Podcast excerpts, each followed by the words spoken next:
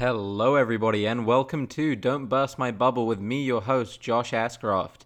In today's episode of the show, we're going to be breaking down Blazers at Celtics, Bucks at Rockets, the Grizzlies' mistakes, and the fact that the Mavs can't close. All of that from yesterday's games, as well as a quick preview of today's games with your daily injury report and the storylines you should be looking out for. So let's kick things off. This is Don't Burst My Bubble.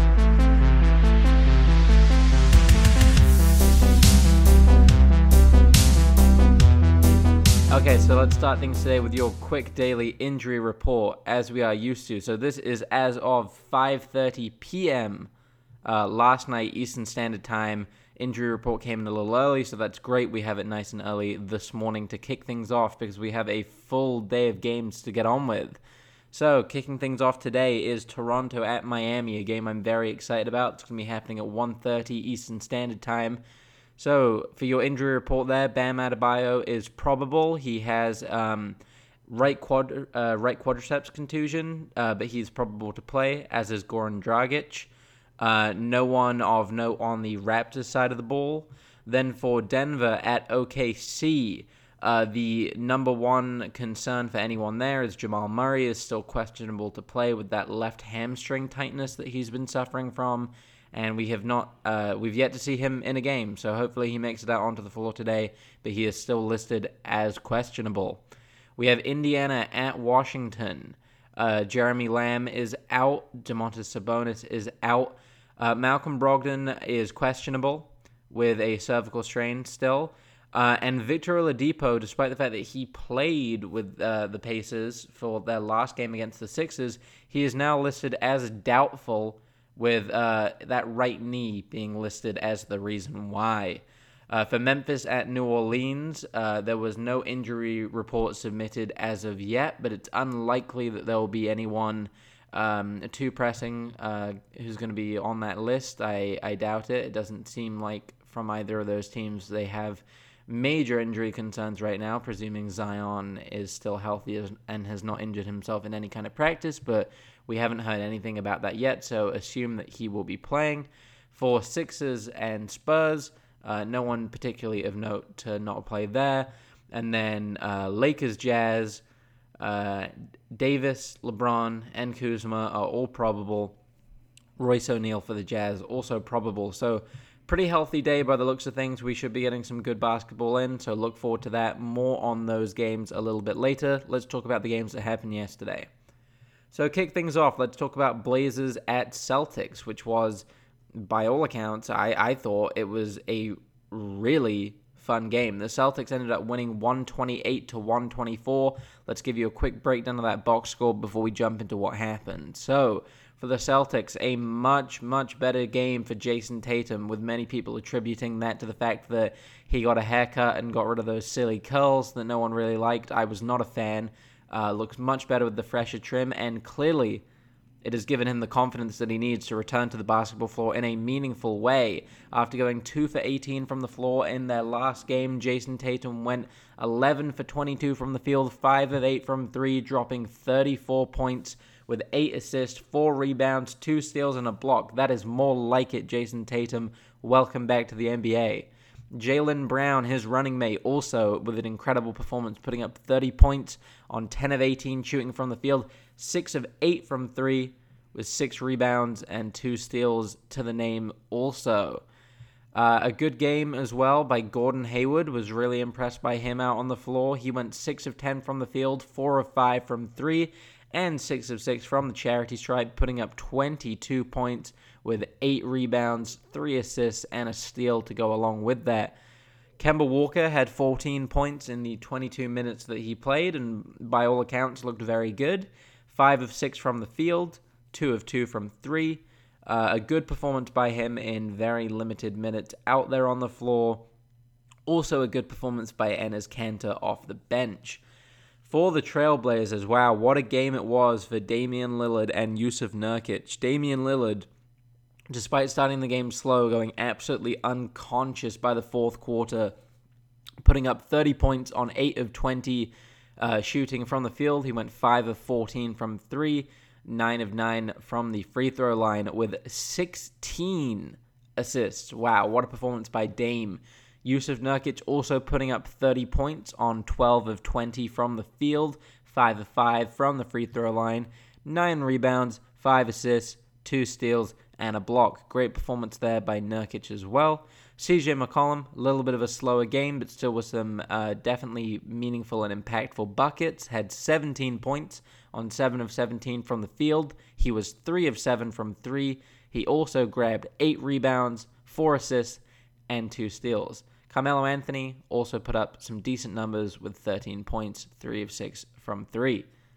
So let's talk about this game and how much fun it was to watch. I thought that this game was basically over by the time we got to halftime. At one point, the Celtics went up to a 24 point lead, and it was just like, wow, they've completely blown the Blazers away. And on, on the podcast yesterday, I was talking about the fact that I thought that this was really uh, a winnable game for the Blazers, especially if uh, CJ and Dame had great games like they did against Memphis. And uh, when it got to the half, I was like, oh, never mind. I guess I was completely wrong on that take. It looks like the Blazers have kind of given up. But actually, how could I not mention this in our box score breakdown? Gary Trent Jr. was also exceptional for the Blazers, and in my mind, was probably the reason uh, that that game got turned around. He had 21 points. Uh, he was 7 11 from the three point line and also defended exceptionally. Gary Trent Jr. is making a real case that he should be making, you know, not necessarily should he be starting for the Blazers, but he should definitely be getting significant minutes in the same way that he did yesterday. He played 34 minutes yesterday, and I thought that all 34 of those minutes were actually really great. He defends at such a high level and then also knocks down the three point line, which is, you know, those are inc- incredible um, incredibly valuable traits for an NBA player to have in the modern NBA. So really, Gary Trent Jr. was what made the difference for me, and I think is what let the Blazers get back into things. He was playing great defense, made a couple threes, and I think that was the point that Dame then said, "Okay, you know what? We can get back into this game. I think that we can win this." And then he went just absolutely ballistic uh, with the Blazers even taking the lead at one point. It was it was pretty entertaining. Uh, some of you might have seen Paul Pierce was one of the virtual fans. Celtics legend Paul Pierce um, was up there on the screens as well as uh, Deuce, Jayson Tatum's son. So that was pretty entertaining to watch as he was very pleased with the 20 point lead at the half and then. Uh, Pierce looked uh, significantly less impressed and was kind of sliding off the screen uh, when the team was sort of continuing to continuing to fall, as it were, as the Blazers were rising, uh, coming back for that lead. Um, main main takeaways that I had from this game was this is a real heartbreaker for the Blazers. This would have been a huge game for them, especially given the fact that the Grizzlies lost a game yesterday. The Blazers had won their game against the Grizzlies, and the reason why I think this game is so heartbreaking for them is because their stars played so many minutes this game and wasted so much energy for such a close game, such a huge comeback, only to then end up losing. Dame played 44 minutes. CJ played 41 minutes. Nurkic played 32. Melo played 34. This was a big, big minute game for everyone essentially on that Trailblazers roster. And you know that that's not the kind of minutes you want to be giving up. You know, we're playing so many games in such quick succession in the bubble right now to use that much energy and then essentially have nothing to show for it because you end up losing the game is just absolutely heartbreaking. You've got to take into account the fact that uh, there there's been talk that Damian Lillard might still have that foot injury. We haven't really heard anything more on that since that came up. He seems to be moving great on it. But if he does have some kind of issue with the bottom of his foot, you can only imagine that playing 44 minutes on that foot is going to seriously affect it. So you've got to hope that Dame bounces back from that okay. Um, but really a rough time for the Blazers after just phenomenal performances by so much of the team um, in the second half in particular. Damian Lillard is so underrated. I think that I'm still not ruling out the Blazers by any means to take that nine seed. But I think, unfortunately for them, it's looking You know, it's it's going to look increasingly unlikely just because of the fact that the Blazers have one of the hardest schedules now left in the bubble. Um, so we'll see how that continues to go for them. On the Celtics side of things, uh, lots of positives, some negatives from that. You can't be letting a team uh, come back from a lead like that. You've got to have the confidence um, to be able to hold on to that lead. You've got to be able to keep up with the defensive fundamentals because when you have a team like the Blazers, they are so offense heavy. You need to be able to lock down, and the Celtics have good defenders. Tatum, Brown, they've both showed real defensive capabilities. Marcus Smart, obviously, is a great uh, defensive player for all that team. He played 33 minutes yesterday and he only put up three points. He went 0 of 4 from the field, but you still want Marcus Smart on your team because of the defensive presence that he is. So he didn't have a great game yesterday shooting the ball, but still an absolutely essential part of that Celtics lineup. Uh, the main takeaway for the Celtics, though, is that Jayson Tatum looks confident, and it was definitely something that I was concerned about, as were many other people after that first game. Uh, it seems like that may have been a fluke. You would hope that this one wasn't the fluke and that this one is actually his sort of return to form. Uh, looked great. Him and Jaylen Brown performing at that level. Then let's say you can throw in Kemba Walker, who can play at 30 minutes, hopefully. That's a real championship contending team at that point.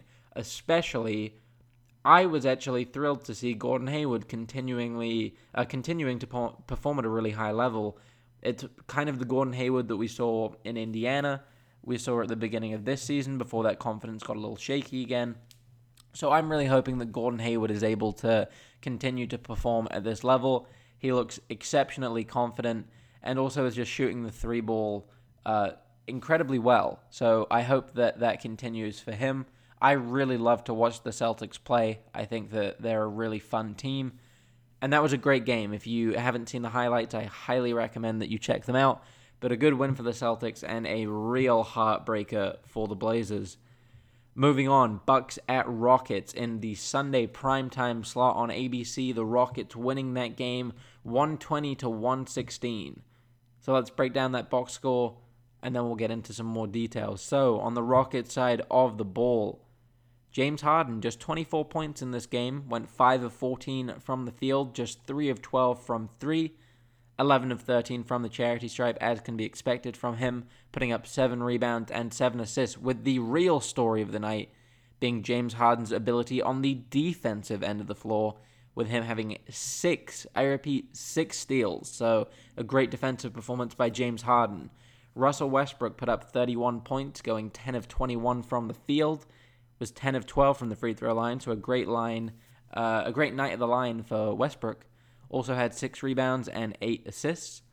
Um, other than that, just a good all round performance by everyone else on the Rockets who plays. They only run an eight man rotation, so everyone else averaging between uh, 5 and 16 points. So a good performance overall by the team.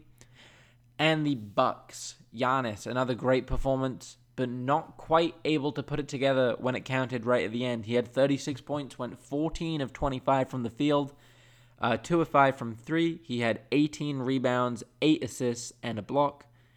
Uh, Khris Middleton, great game from him. 27 points, went 10 of 18 from the field, 3 of 8 from 3. He also had 12 rebounds, 4 assists, and a steal. And the other top scorer for the Bucks last night was Brook Lopez, who had a fantastic offensive game, going 9 of 18 from the field, 23 points, 5 of 6 from the free throw line with 12 rebounds. So, let's break down this game a little bit. What were what were my takeaways? So, both these teams are really good. They're really great teams to watch. But what was interesting was that I thought the Bucks were, as has been expected, from this small ball lineup that the Rockets run. I thought they were a little bit freaked out by it, and I'm not sure they knew exactly how to handle it. I think that the Rockets are in a position because they run such a small ball lineup. It kind of forces you to really adapt as a team, and I don't think the Bucks were really playing Bucks basketball for a lot of what was happening, and I thought that that's why they didn't pull away. For for example, so the when you have a small ball lineup like this, the Rockets are essentially making a bet that with this, they can put their five best players on the floor for the majority of the time. They then assume that your center is probably one of your best five players. However, that center becomes almost irrelevant on the floor if there's no one really for them to guard. They're too slow to be out on the perimeter, uh, to be guarding the three point volume shooters that the Rockets have. So uh, they're essentially hedging their bets, suggesting, like, okay, we're going to force you to take your center or maybe your power forward, um, depending on who's really guarding the rim as much. We're going to force you to take them off the floor because they're not going to be defend us, uh, be, be able to defend us at the perimeter, which then opens up the paint for them, which means that Russell Westbrook can go to town, James Harden can drive to the basket as he likes to do, and ultimately that puts them at an advantage. The Bucks are obviously a really big team for the most part. When you have Giannis on the floor, Khris Middleton's pretty tall, Brook Lopez, Robin Lopez. There's a lot of tall guys on that team. I mean, Kyle Korver's tall. Uh, Ilyasova's pretty tall. It, it's a very tall lineup for the most part, and I thought that they were definitely freaked out by the Rockets. The other big takeaway that I actually took away from the game was I thought that especially at the beginning, Giannis was was trying too hard. I spoke yesterday on the on the beef that Giannis and James Harden have, with Giannis saying that James Harden doesn't pass and James Harden saying that Giannis doesn't have any skill. I thought at the beginning of the game, Giannis was really playing out of his comfort zone in a weird way to sort of show that he did have skill. Um, he pulled up for a lot of jump shots that he wouldn't usually take, a lot of pull up three point uh, shots. And I know that he's attempting more of those this year, but he didn't look super comfortable doing it. And it felt really forced when, for Giannis, he has so much speed there was a lot of fast break opportunities that I felt like Giannis didn't take. I, I felt like he wasn't sprinting up the floor in the same way. He did at times, but there were some opportunities where I thought that he absolutely could have beaten his defender to the rim and instead decided to slow the game down, let his teammates sort of surround him, and then they ended up putting up a, a contested shot. But the biggest reason why the Rockets won this game, in, in my opinion, was just sheer volume of, of three point shots, and they didn't have a bad night from the three point line, whereas the Bucks did have an exceptionally bad night um, from the line for them. The Bucks are actually a really um, they're a team who really relies on uh, the three point shot, and you might not expect that from a team that of it looks like with Giannis you would just be packing the paint, but actually they get such great three point opportunities because of Giannis driving through the lane. They actually shoot the ball from three really well. But last night they went just 9 of 35 from three, with the Rockets scoring 21 threes. So the the Rockets shot 61 threes last night. So they only shot 34.4% from the three point line. However, the Bucks only scored 20 uh, they only shot 25.7%. The Rockets made just an absurd number of threes. They made 12 more threes than the Bucks. That's obviously going to put you in a pretty great position to win because the Bucks out rebounded the Rockets. They had a higher field goal percentage overall. Uh, they had significantly more turnovers, however, and they didn't shoot the three nearly as well. They were actually a little sloppy too, with the Rockets having significantly more steals, 15 to just six from the Bucks. Um, but you, you can you can see where, where this game was won and lost in those statistics because the Bucks had 60 points in the paint, with the Rockets having just 20. But when you shoot 30 more threes than a team and you make 12 more than them, you can see the math there. That is going to end up with you having a really good opportunity to win and the Bucks, unfortunately, something that they were criticized for last year in the playoffs, couldn't finish this game. Giannis was unable to, and that brings us on to James Harden's defense because James Harden played phenomenal defense last night, and it's actually a trait of his that is significantly underlooked when talking about him as a player. James Harden is a really solid defender, and people like to ignore that and say that he's only an offensive talent. But last night, he actively made the decision to guard Giannis, and Giannis actually couldn't handle it. He, he kind of choked, especially in the last play of the game. If you didn't watch the game, here's what happened. The Bucks uh, come driving down the lane. Giannis is going toward the rim. You think that maybe he's going to try and uh, draw a foul, he's going to dunk, he's going to make a layup, but instead, uh, because of the way that the Rockets were defending him, they had a lot of guys out in the paint. Giannis tries to throw the ball out toward um, Kyle Korver, and it's then uh, stolen by Danuel House Jr. in midair, who then falls backwards into Kyle Korver, who is then called for a foul on that play. So, really, I think that Giannis, if you're going to be the guy, if you're going to be the man on your team who is going to have the ball in these final seconds, you've got to have better decision making than that because that was a really poor decision. It didn't look like a good pass at all when it came out of his hands, kind of floating through the air. So if you're the guy, you've got to take it to the rim, Giannis, if, if that's what you're doing, or you've got to find a better pass than that because – it looked like Giannis went into the paint with every intention of bringing it to the hole, realized that he couldn't do it, and just threw up a prayer of a pass out the way. And it, it's something that the Rockets are actually pretty well equipped to deal with. They have fast guys, they have guys who are active on the defensive end of the floor when they want to be.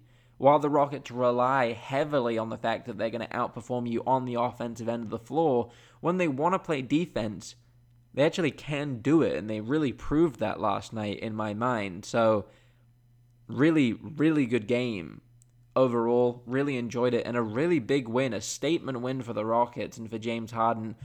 I continue to believe that this is going to be the best offseason that James Harden has ever had. Didn't shoot the ball exceptionally well last night, but, you know, still put up 24 points, shot it well from the line, drawing a lot of fouls and played exceptional defense. So hats off to the Rockets on that one. Let's quickly talk about uh, the Grizzlies game and also the Mavs game. Won't dive into them too much. They, uh, I didn't get to watch these games. I was watching these other ones, but I can. Uh, I've watched the highlights. I've watched the last few minutes of them.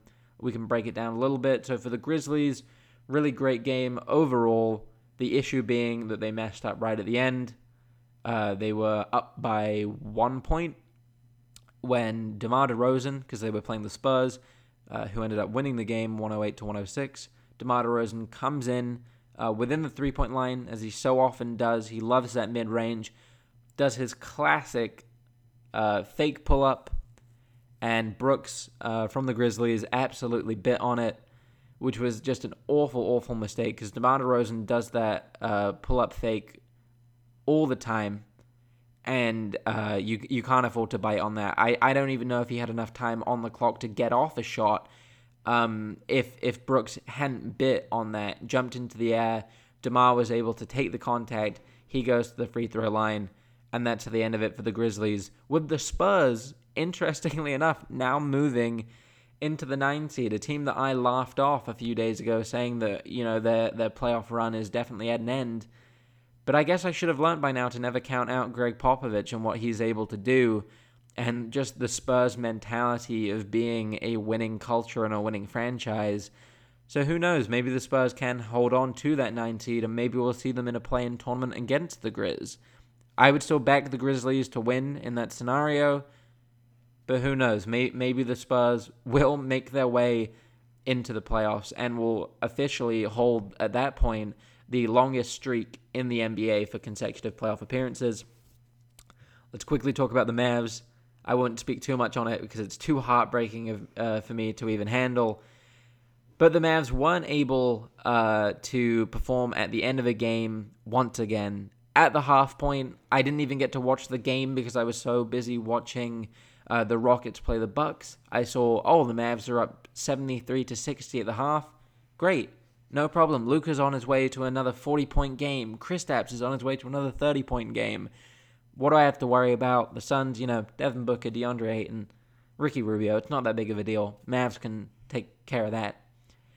Then, to my despair, turning back to the game with about six minutes left after the Bucks and Rockets uh, were done, the Mavs are down, and they kind of just throw away the game at, at the end. I think that my my point yesterday that I was making about Luka should shoot less threes, I thought came apparent in this game. He didn't make a three, but he still made it to 40 points in the game, continuing to drive to the rim, doing what's best for him. I imagine Luka probably heard the podcast and heard my advice and took that on board. So uh, you're welcome for that, Luka. Anytime, anytime you want to talk about the game, I'm always available. But really, the Mavs have just got, they're so bad at closing. And in all honesty, I do blame some of it on Rick Carlisle. They're a very young team, and they haven't been able to deliver, um, despite the fact that they're incredibly talented. And they've just been blowing these increasingly large leads. And I think that at that point, you do have to put some of that on the coach. I don't always agree with the um, finishing slash closing lineups that Rick Carlisle puts out there. I don't think a lot of the time it is the best option for the team. And I think that far too often the Mavs uh, go for contested three point shots late in the shot clock when the game is coming down uh, to its close, uh, despite the fact that they really perform best in those clutch situations when they can get Luka the ball and he can drive through the lane. And then he has the option to kick it out if he wants to. But drawing up a crazy off screen step back three for Luka clearly hasn't been working, and and the Mavs they're not in any worrisome position by any means. They've locked in their position for the playoffs now. They officially um, got their playoff spot clinched yesterday when the Grizzlies lost. So the Mavs are in the playoffs. Uh, it's incredibly unlikely. I don't even know if it's possible that anyone can catch them for the seven seed. But the Mavs definitely had greater aspirations to get out of that seven seed so they don't have to play the Clippers in the first round, which is looking uh, more and more likely. So Mavs, get it together. You got to close better. You got to get the ball to Luka. Got to drive through the lane. Go for go for the foul if you can do. Make the layup. Hopefully get an N one. If not, kick it out to the three. Ideally to Tim Hardaway Jr. or uh, to Porzingis. You've got great three point to uh, great three point shooters on the team.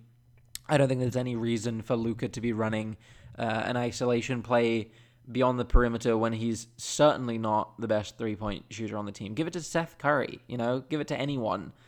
Luka's not the best three point shooter on the team. In fact, he's probably one of the worst, even statistically. So, you know, I know that you got to trust your franchise guy in in the clutch moments like that, but he's also got to be trusted to make the right decision for the team that's going to win the game. Because it's great when you get the glory of hitting that buzzer beater, but when you don't, and when you consistently don't, and when that keeps happening, it gets a little tiring for, for the fans to watch because, you know, there, there are better opportunities to win that game. So, definitely a disappointment there. Moving on from that, let's give a quick preview of today's games because we've got the, uh, some exciting ones happening. Raptors at Heat, as I mentioned, at 1:30 should be really exciting. Both of these teams have been looking really great since we've come into the bubble. I'm incredibly excited to see this matchup. Uh, Siakam, Lowry, Freddie VanVleet against Jimmy Butler, Duncan Robinson, Bam Adebayo, Kendrick Nunn.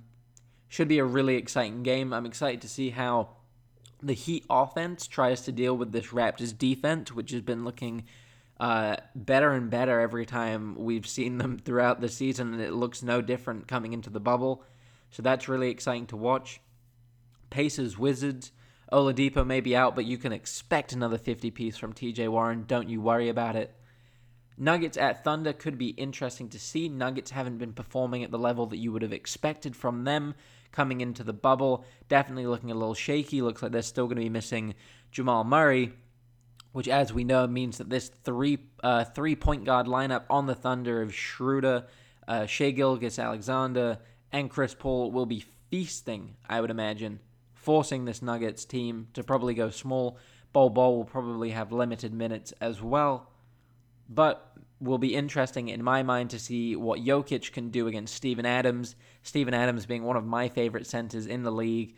Uh, Jokic being, in my mind, the undoubtedly most talented center in the league. So that's going to be a, a fun matchup to watch without a doubt. Grizzlies Pelicans, an exciting matchup. The Grizzlies need a win here.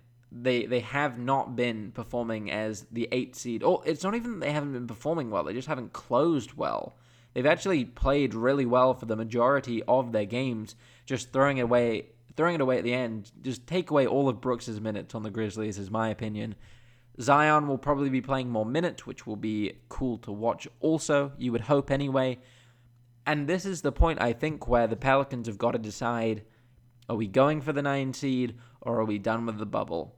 Because it's looking more and more like the Pelicans don't want this. They don't want to be here. They don't want to risk injuring guys. It doesn't look like they want it in the way that the Blazers want it, or even the Spurs want to win. I haven't seen that drive from the Pelicans yet that has been so talked about with, with oh, the whole reason we're doing this you know, playing tournament nine seed four games back thing is because the NBA wants the Pelicans in the playoffs. So, you know, either rise to that occasion or don't, as the case may be. The Spurs going up against the Sixers today. I think the Sixers should have a pretty easy time of it um, defeating the Spurs, especially given that the Spurs played yesterday. So today will be that back to back for them. 76ers didn't look great, obviously, when they played against the Pacers. Hopefully, they will have had some time to work things out. Shake Milton probably, well, hopefully feeling a little bit more confident, even though Joel Embiid yelled at him and he looked really sad. Hopefully, Ben Simmons going to be, uh, you know, adjusting better to going back to his natural position at that power forward spot. And hopefully, Joel Embiid just continues to be the, the dominant force that he is at the center position. And then, final game of the night, we have Lakers at Jazz. I would imagine that this should be a blowout game for the Lakers. There's no reason why uh, the Jazz should be able to do anything. I would hope that the Lakers would want to come out, put out a good performance after that disappointing loss for them against the Raptors. Hoping, uh, yeah, they'll probably be hoping to want to bounce back from that, take the lead nice and early, and then rest Anthony Davis and LeBron as much as possible. There's no reason why they couldn't put that game away in the first three quarters and have them sit for the last. So that does it. That's our preview for today's games, and that's going to do it for today's episode. I will be back here tomorrow to break down all of those games, give you your daily injury report, as well as all the storylines you need to be looking out for in tomorrow's games. Thank you so much for listening. This has been Don't Burst My Bubble. I will see you tomorrow.